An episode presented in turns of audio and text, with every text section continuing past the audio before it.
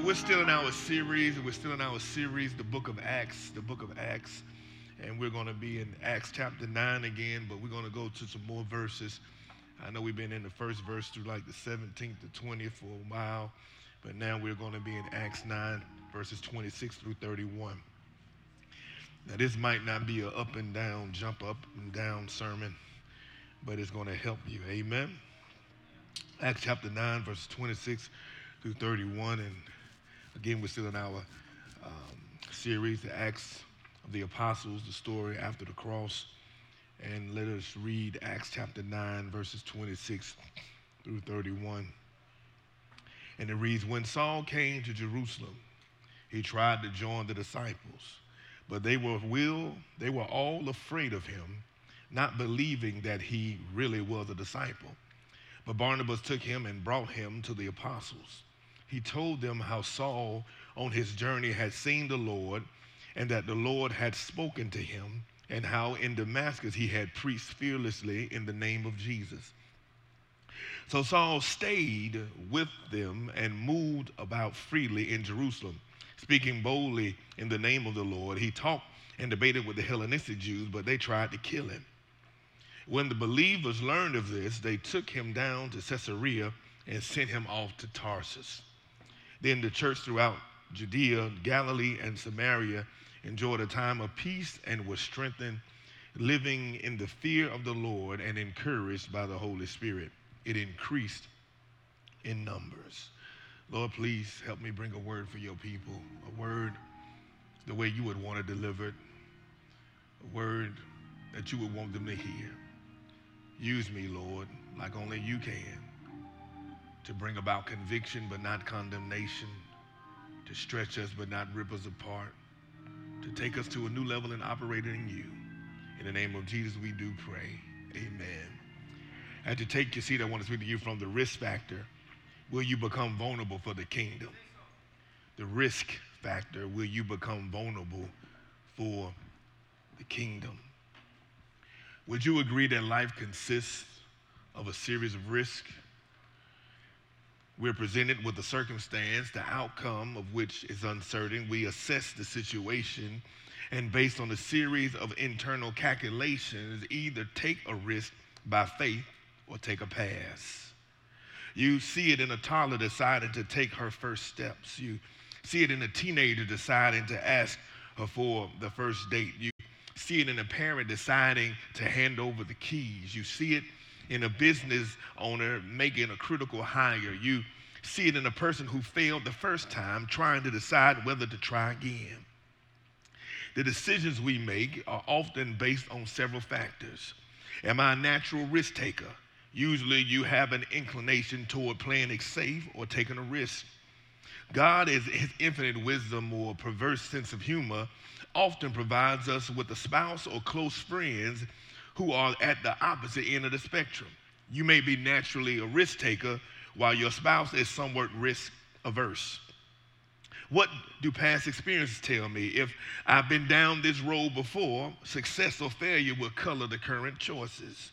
What are the other people saying about it? We, we all think of times when we were influenced beyond our comfort zone by voices of those we trust. It is the potential gain worth, is the potential gain worth the possible pain? We usually do a quick, a quick risk reward calculation to determine whether or not this might be a step too far. Seldom are the stakes higher in the risk reward equation than when we that involves relationships. Entering into new relationships, breaking off destructive relationships, choosing to forgive and possibly restore broken relationships. It's risky to love people. People will hurt you. Sometimes they can't be trusted. We've all been burned by someone in the past. Y'all know the song? Everybody plays a fool sometimes. no exception. See, the idea of taking a risk on other people might not be very appealing, but sometimes that's exactly what God has in mind for us. And sometimes on that on the surface, it makes very little sense. That's exactly the circumstance a Christ follower named Barnabas found himself in in Acts chapter 9, verses 26 through 31. He had to make a decision to take a risk on a relationship that no one around him was willing to take. He overcame a number of common obstacles to taking risk by faith, and he invested in a risky relationship that ultimately shaped the course of Christianity. As we study the story, God may prompt you with the name of someone whom he is at work in. God may even nudge you toward a step of faith that could change the course of a life, a family, or even a, a community of faith. Saul, a newly converted disciple who was formerly an enemy of the church, came to town hoping to meet up with the disciples, but they weren't interested. Can you blame them?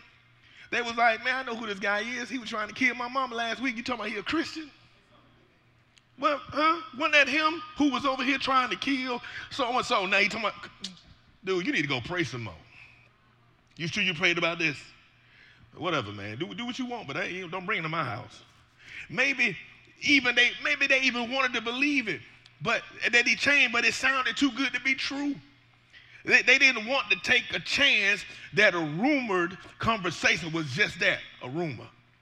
I think if I've been in that place, maybe I did the same thing. Why is that? What keeps us from taking a risk on people? I'm going to give you three reasons why we don't. See, Sister Reba, I got points today. Number one,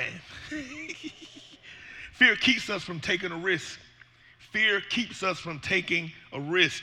We might fear failure uh, when we're starting a new project or business venture. Maybe we're afraid of rejection, especially in relationships. We wonder, will they accept me as I am? Can I tell them this part of my past? Can I really open up to them? When it comes to taking a risk on someone who has hurt us in the past, we're probably most afraid of being hurt again. Maybe you've been hurt by an ex, a business partner, an employer, or a child, and they come to us and say, I've changed. We want to believe that they changed, but we're afraid. Saul had hurt people. He had thrown men and women into prison. He had probably broken up families. He wasn't just opposed to Christianity, he was dedicated to destroying it. If you were a Christian living back then, when you heard Saul was coming to town, you would either hide or you get out of town. When he showed up in Jerusalem, no doubt a rumor began to circulate that he had changed. The wise thing to do was to disregard the rumors. Remember, the disciples weren't just protecting themselves, they were protecting the entire community of believers. Taking a risk on one man just didn't seem worth it. Sometimes fear can sound like wisdom. Do you really think that's a good idea? Did you really hear from God about that? You aren't afraid of failing, you're just being careful. But God doesn't rationalize our fear, He conquers it.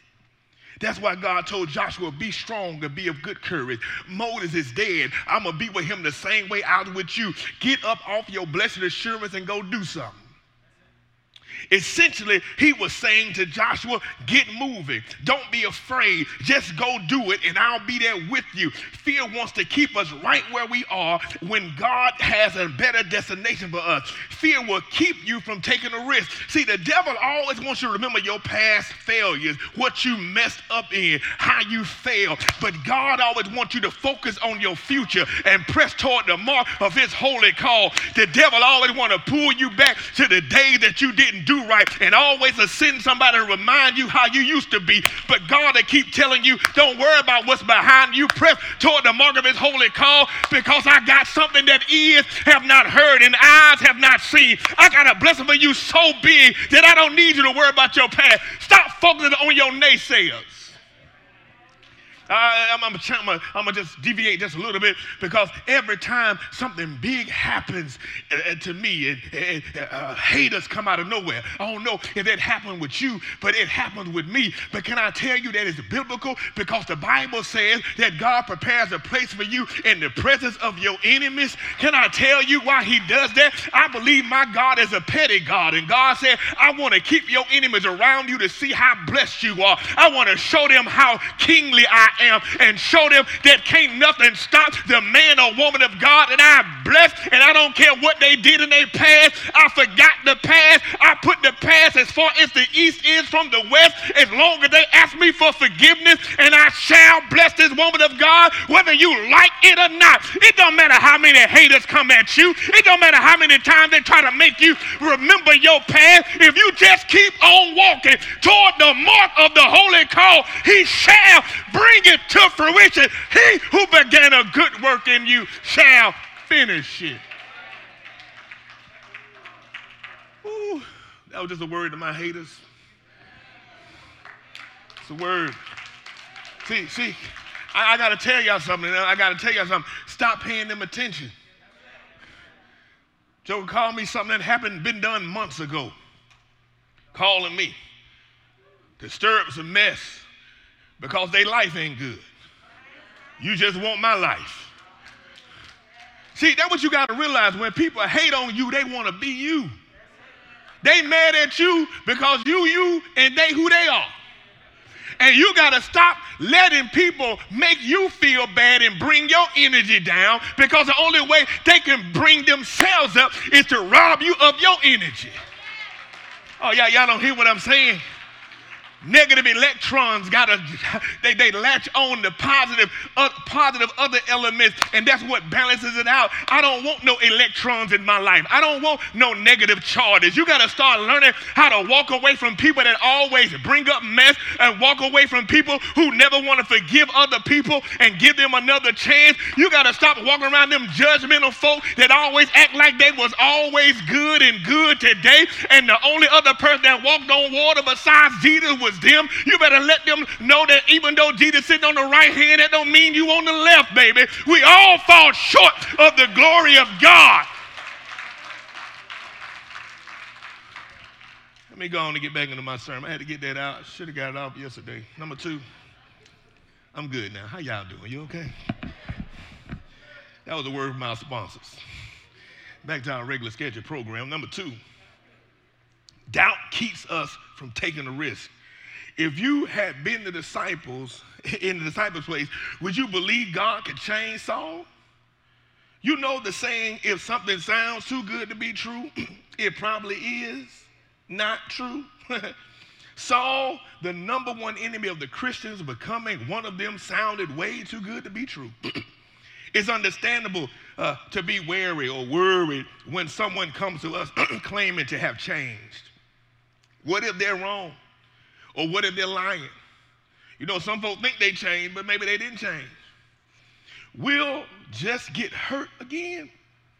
Maybe you've been hurt by someone over and over. Now you're at the point where you don't feel like you can trust that person again. We know that we're supposed to believe God can change anybody. It's just that there seem to be so many people who never do change. And if we're talking about a person who can harm me, the safer thing is to stick to my doubt, right? Why take a risk on a lost cause? Fear and doubt keep us from taking a risk on relationships. There is another far more sinister reason, though, and that's number three, Sister Reba. Cynicism keeps us from taking a risk.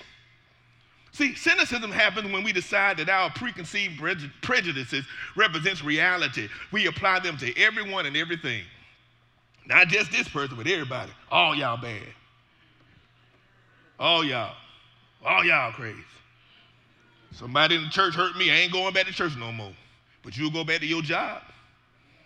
I'm, I'm, I'm to leave it alone. That's a whole nother service.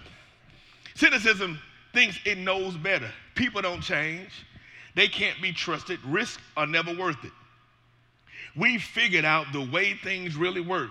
We aren't about to be taken in like everyone else. We know what people are really like. We know their game, their motive, and won't be fooled again.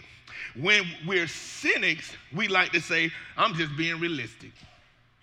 But do you know what cynicism is? Cynicism is taking all of your fear and doubts and making them hard we forge them into armor and we can wear that we can wear to protect us from the world. That's what real cynicism is. I doubt that all disciples in these verses were cynics, but I bet a few of them were. You can't see your friends get arrested and killed without becoming a little hardened. Huh? It's amazing how I'm able. And when I got here, I ain't like the police. And I had to talk to Sheriff Morgan, and Sheriff Morgan, you know, he was cool and, you know, he was my color. And I tried to, I gave him a little pass. And we began to talk, and then he began to tell me, you can't hate all the police. And then I had an incident with the police officer that, that, that, that when I had an accident and I was trying to figure out what was going on on the phone to let people know I wasn't going to make it, who was rude to me, and the white lady came to my defense. That didn't help me. Then God said, start in touch to bring the community together with the police. And I was like, what are you talking about, God? This man just totally disrespected me, fussing at me, didn't ask me was I okay, and you talking about build a relationship with police?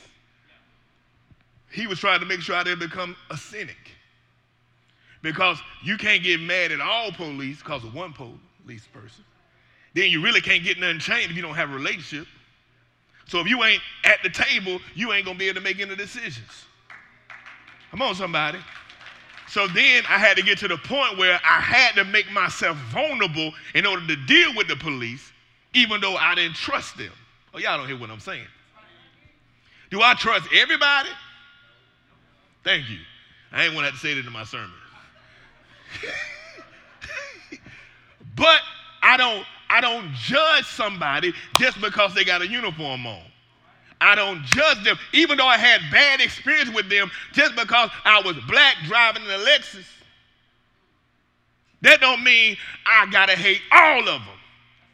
And God had to work on my heart. So I know that God has to put us in places that we're vulnerable in order to make a difference in the kingdom. You have got to trust God will give you discernment and teach you how to discern who is good and who is not. And you can't worry about getting burned every time because unless you become vulnerable for the kingdom, you cannot make a difference. Because the minute you step outside and say you're going to do something for God, the devil is right there because he's never going to attack anyone that's on his team, but he attacks people who are kicking in the gates of hell and making a difference for the kingdom.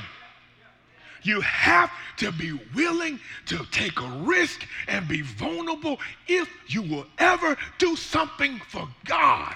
Your haters are coming for you when you do something for God. And it's not them. Stop looking at it like flesh and blood. It's the demonic spirits that's controlling them. You battle not against flesh and blood, but against principalities from high places and evil wickedness. That's why your weapons are not carnal, but are spiritual for the casting down of strongholds and vain imaginations and anything that exalted itself against the army of the living God. So stop going to your Vaseline and taking your earrings off and and stop losing up your time and get in your prayer closet and put the Spirit of God on these people that continue to come against you and let the Holy Spirit fight your battle. This battle is not yours, it's the Lord. And if you begin,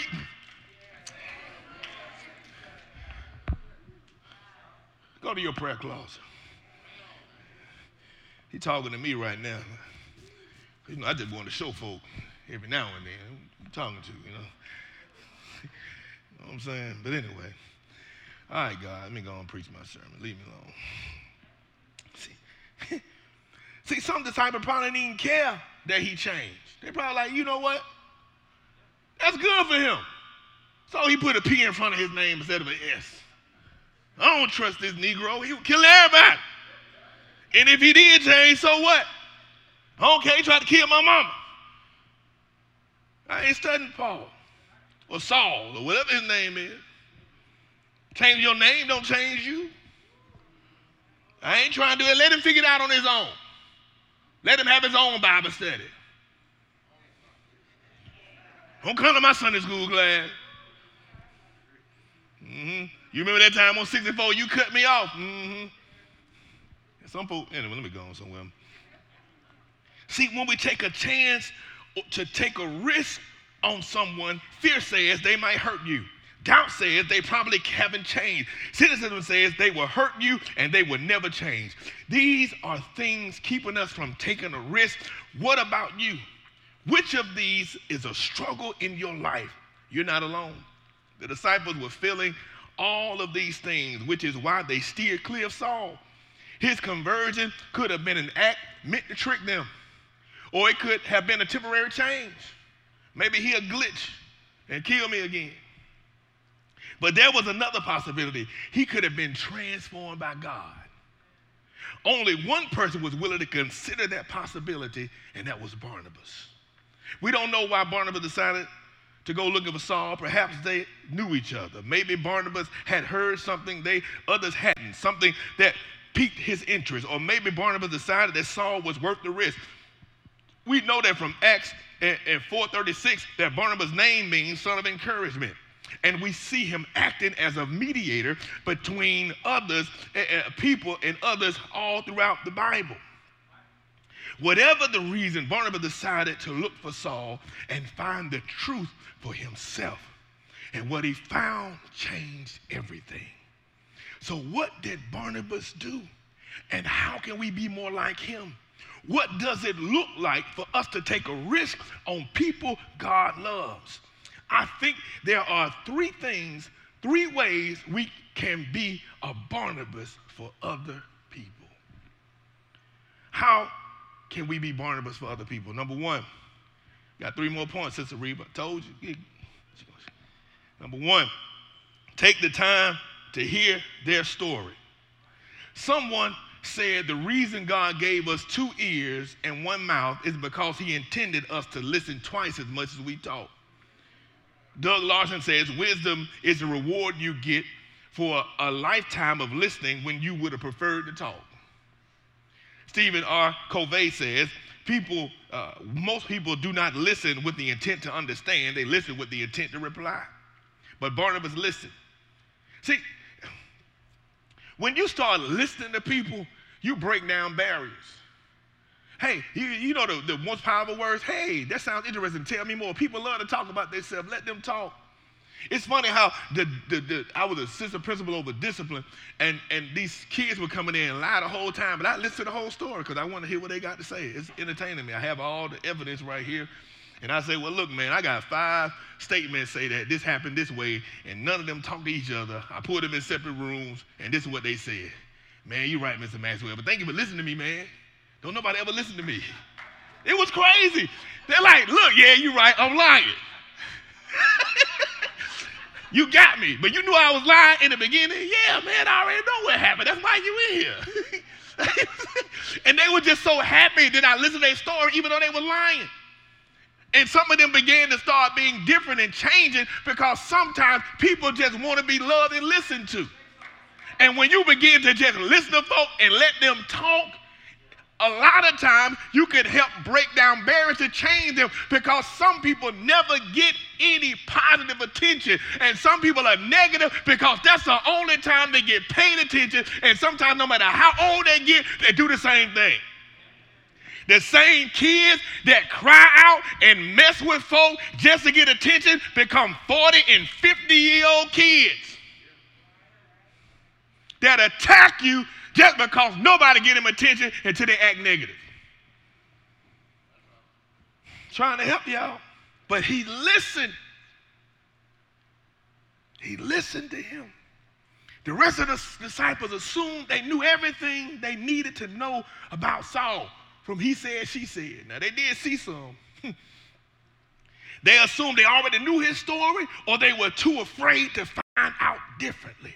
Have you ever been driving in your car and somebody cuts you off and, and you say peace? ah,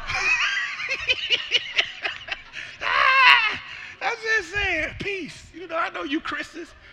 I, I know y'all don't get them half of it. I know you don't. I believe in you. and you get all mad and you fussing and, and you get mad because they just disrespected you. And then later that day, you do the same thing and you look and you see somebody fussing at you, and you be like, man, ain't mean to, because you understand what you didn't mean to do. Because you understand you, but you don't understand the other person. You got to learn how to try to understand other people from their perspective, because you are a kingdom man or woman. You are there to curate change. You are there to bring people together. You are there to mend relationships. You are there to bring people out of the darkness into the marvelous light. You have to bring peace, even when other people are trying to bring war. You got to take the high road, even though people try to take the low road. You got to keep on trying to mend relationships, even when other folks say that they're dead and they're never going to change because you are a child of God. And the same way Christ kept trying to give people chances, and the same way God gives people chances, you got to give people chances too. Now, you ain't got to reconcile them back to the position they were, but you got to forgive them and try to help walk them through their life. When we listen to someone else's stories, our opinion of them often changes because we understand them, because we listen to them, and we understand the struggle. See, everybody was just mad at me when I got here. You a pastor, why you don't like the police? But Sheriff Morgan made sure he listened to the story. Oh, I see why, but this, this, and this. Because if don't nobody listen to you to try to understand, or try to talk you out of something after they because they don't understand what you're saying, you don't care. But when somebody really listens to you, it can help transform your life. And the same way that you can transform your life, it can transform somebody else's. So, number one, we said we got to do what? Take the time to hear the story. Number two, though, verify the facts. Wow, verify the facts. I ain't telling you to go back in this blind now. If all we do is take someone's word, that can be a devastating consequence. It's important to remember Barnabas, Barnabas didn't insist the church welcome Saul until he met with him and checked out his story. And Barnabas wanted to make sure Saul was real because it was if it was a lie, the entire church would be messed up and in danger. Let me be clear being willing to take risk on people does not mean that we incautiously open ourselves up to abuse. We need to discern for ourselves whether God has truly worked in their lives or whether they're simply trying to manipulate us. There is a difference between forgiveness and reconciliation. We ought always to forgive. That's given. Reconciliation is not always a good option. If reconciliation is to occur, the facts must be verified. Has true repentance occurred? Huh? Two, is there a willingness to make restitution? Three, is there evidence of a changed life? I don't know what all Barnabas and Saul talked about. Maybe Barnabas asked Saul to tell his story several times to make sure he said it right. You know how some folks tell you the story? Then the next day they tell you a different story. Now hold on. Yesterday you said, and the day before that you said, and last week. Now what happened? you, you know, because some folks can tell a story a million different ways and they can't keep up with the different story they told everybody else. So he made sure that all his doubts were addressed before he brought Saul to the rest of the people. Notice though, that once his doubts were taken care of, Barnabas acted decisively. He didn't sit around for a month wondering what he should do. Once he became convinced of the truth of Saul's story, he knew what it was time that it was time for Saul to meet the apostles. If you have doubts about someone, somebody, verify the facts, but once you do, keep it moving. Listen, verify.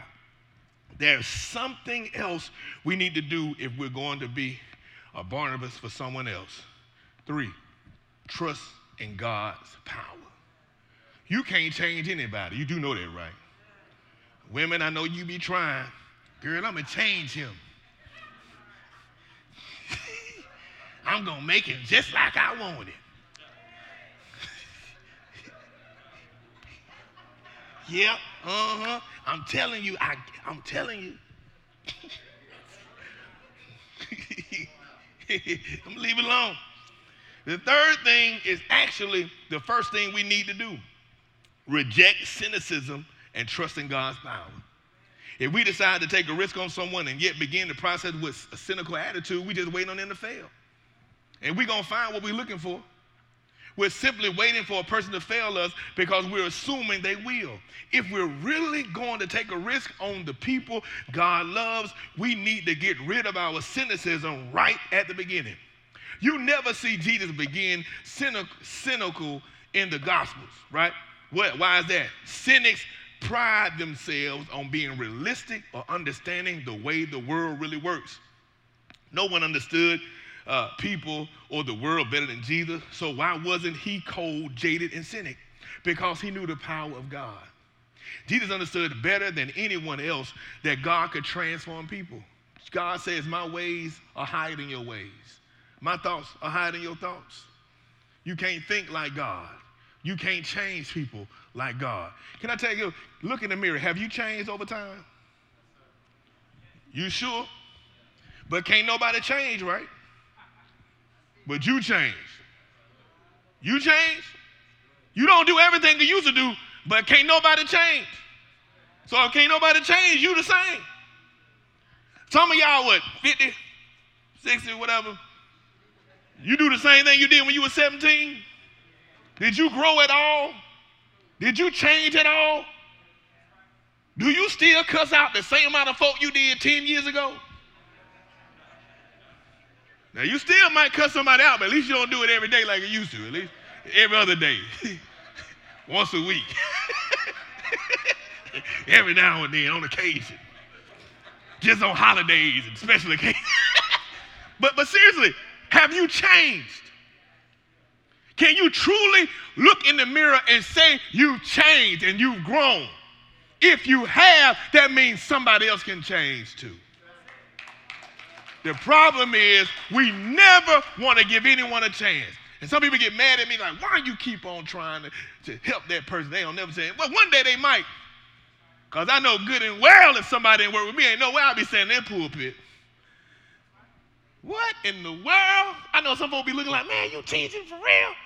Man, that ain't you, is it? How in the world? Lord have mercy. But yeah, in God's grace, hallelujah. If I could sing, I would, but I ain't. Is that? See, see, look, see, when some of the Sadducees tried to trap him with a trick question, Jesus told them what their problem was. He said this in Matthew 22, 29. You do not know the scriptures or the power of God. Even though you're a Sadducee, even though you're a Pharisee, even though you go to church every day, you don't know the scripture or its power. Cynicism cannot be our starting point. We must trust in the power of God because if he can't change people, no one can. In each of us, his appearances, in each of his appearances in the book of Acts, Barnabas exudes confidence and trust in God's power. He's willing to intercede for people whom others have given up on. He knew what God could do and so went to Saul without any hesitation. You know, I've seen churches have church meetings and meet with folk to have a meeting to put people out of church. I ain't never done that. No matter how crazy somebody was, no matter how much they kept lying on me and coming against me, I never do that because what God said, let the wheat grow up with the tares. Because when you try to uproot the tares, you might uproot the wheat too. And some of us are so judgmental, we don't know if that person can ever change. Can, can you look at it? Peter and Judas look the same to me. One of them betrayed him, the other one denied him. They look the same. They both went away crying. But one thing about Peter, he girded himself up, got back up and repented, and began to do exactly what God called him to do. So, can I tell you something right now? It doesn't matter how bad it looks, it doesn't matter how down and out somebody looks like they are. God can change somebody and make them right again. Look at Peter. He didn't know what he wanted to do one day, but the next day he's preaching, bringing thousands of folk to church. Saul had been killing everybody. God met him on the way to the Damascus and said, I'm going to change your life. And the mess you've been doing has been wrong, and I'm going to make sure you do it right. Can I talk to somebody that knows somebody that's been doing evil? If you keep on praying for him and keep on doing the homework I gave you. One day God is going to give them a breakthrough and they're going to do mighty things for God. I don't care how evil you are. I don't care how evil you've been. I don't care how sinful you've been. God can change your life. The old school preachers say, He'll pick you up, turn you around, put your feet on solid ground. He'll do it. He'll make a way out of no way. He'll change you. He'll sanctify you. He'll anoint you. He'll transform your life. Oh, tell you I can preach because I done all the stuff you done done. Oh, you better watch out. You better watch out. You find you somebody that can preach and touch your soul. They done walk down the same sinful path you done been in, but one day they met God on the way to Damascus, on the way to Newport News, on the way to Atlanta, on the way to Alabama, on the way to the liquor store, on the way to the whole house. They saw Jesus somewhere. Maybe they saw him when they put a needle on. Maybe they saw him when they was on heroin. But God showed up, and transformed them. How dare you judge how somebody else met Jesus? They might not meet Jesus in church. Maybe they met him on the street corner. Maybe they met him when they got shot. But sometimes gotta meet somebody somewhere you don't know they should.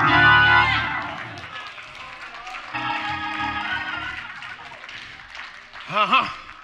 He might have met her when the sugar daddy tried to choke her out, but Jesus showed up. See, church folk think God only meets people at church.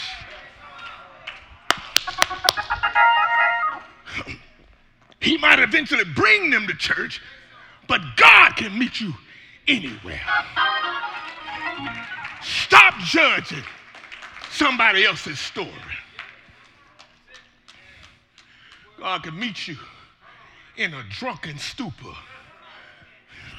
God can meet you when you're out your mind on heroin. God can meet you when you're walking down the streets as a prostitute. God can meet you in a racist rant. God can convict you no matter where you are. God can change somebody. If he change you, he can change your neighbor. If he change you, he can change your enemy. If he change you, he can change your brother. If he change you, he can change your son. If he change you, he can change anybody.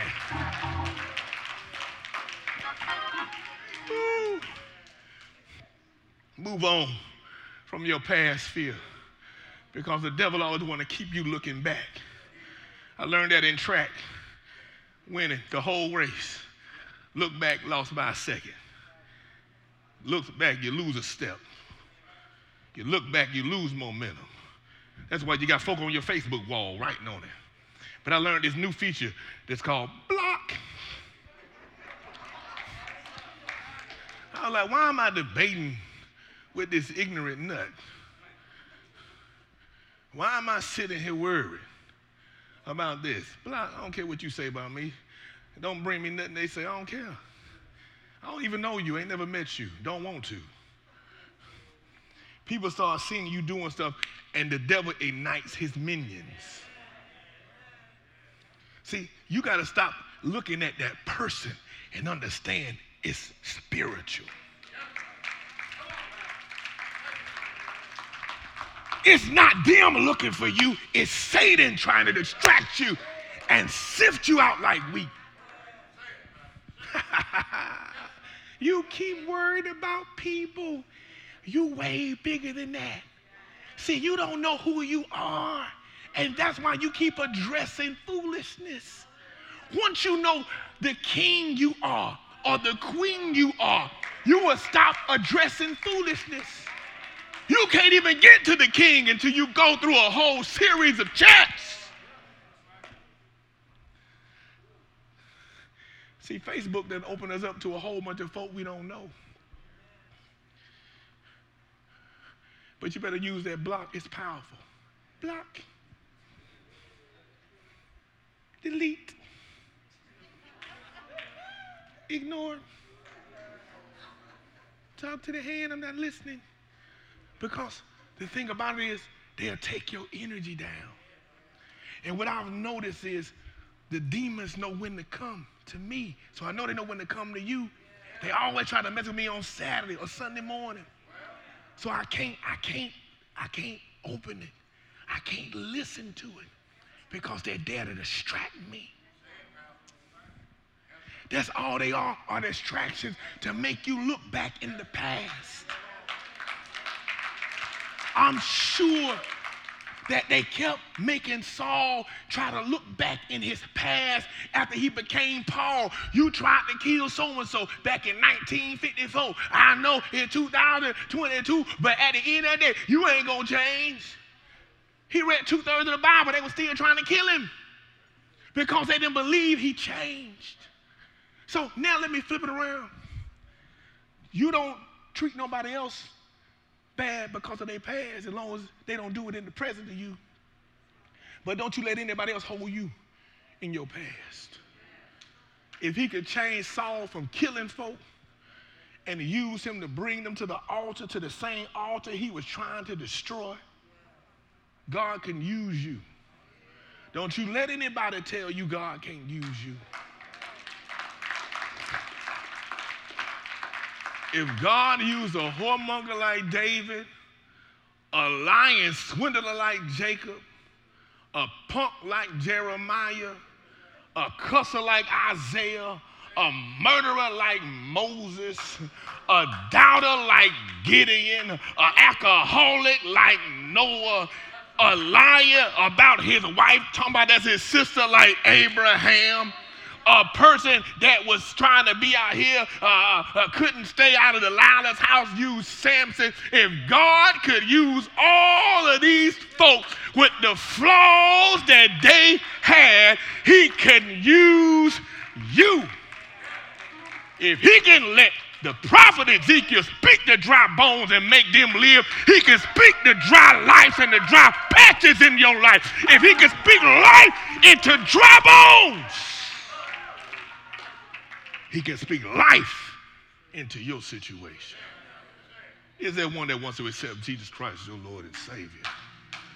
Say that no, God can transform you. And know that God can change you. And know that God can make you the way He needs you to be.